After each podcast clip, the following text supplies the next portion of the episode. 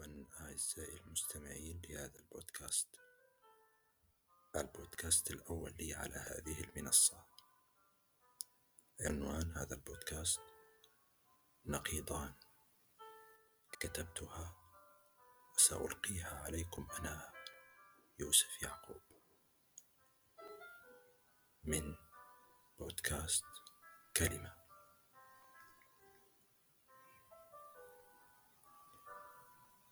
حسن في خضرته حياة ويفيض في العمر سلاما. متشبثين به. فما خاب إلا من أفلت غصن الأمل الأخضر من يده. العيش محاولا صامدا صارخا. تشكك الأشواك فتنزف يديك وقدميك. تنزف الدماء من صدرك العاري. ولم تترك لم تتخلى.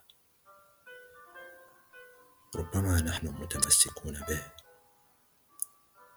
إنما على النقيض الآخر اختلط الغصن الأخضر بالموت. ألفنا من نقيضان حياة. تعايشنا مع سر الموت والفناء. ها هنا الأمر لا يشبه أي مكان آخر. فإنك تحيا وتحضر كفن النهاية وتجعل أغصانك في باقة من كفن وتمضي في الظلمة دون جزاء. نغادر الآن تلك الأحلام الغافية تحت الجفن ونعتلي سقف الحقيقة والواقع المهدم وعلينا بقولهم إصلاح ما تهدم. دون مساعدة ودون إمكانية. الوقت يمر هنا كما حد السيف على الرقاب. وكم من بأس ذقنا وصرنا أمواتا سائرون.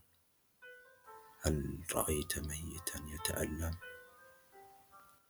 أو طفل أصبح يندم في عمر لا يتجاوز السادسة؟ هكذا ترانا في المخيمات المرتعشة جدرانها من الحروب. ومن مرور العمر على تشققاته حيث تغدو في طريق متشعب وشائك ولا تعلم أيهما تختار. وإن كان مسموح لك الاختيار ببساطة تقف عاجزا أمام كل هذه الترهلات السياسية والمعتقدات الهمجية.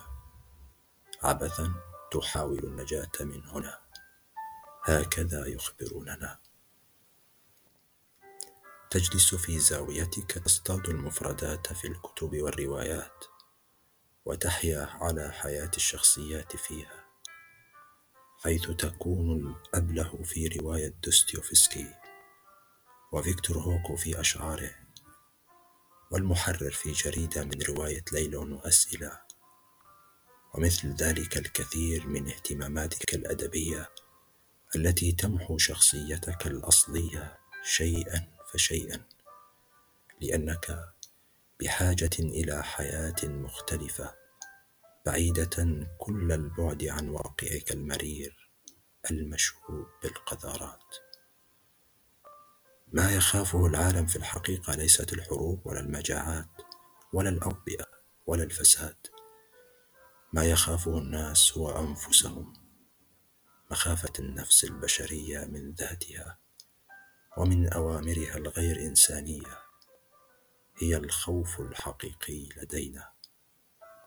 ألا ترى أن من تغلب على نفسه وعلى طبعه قد نجا من مساوئ النفس؟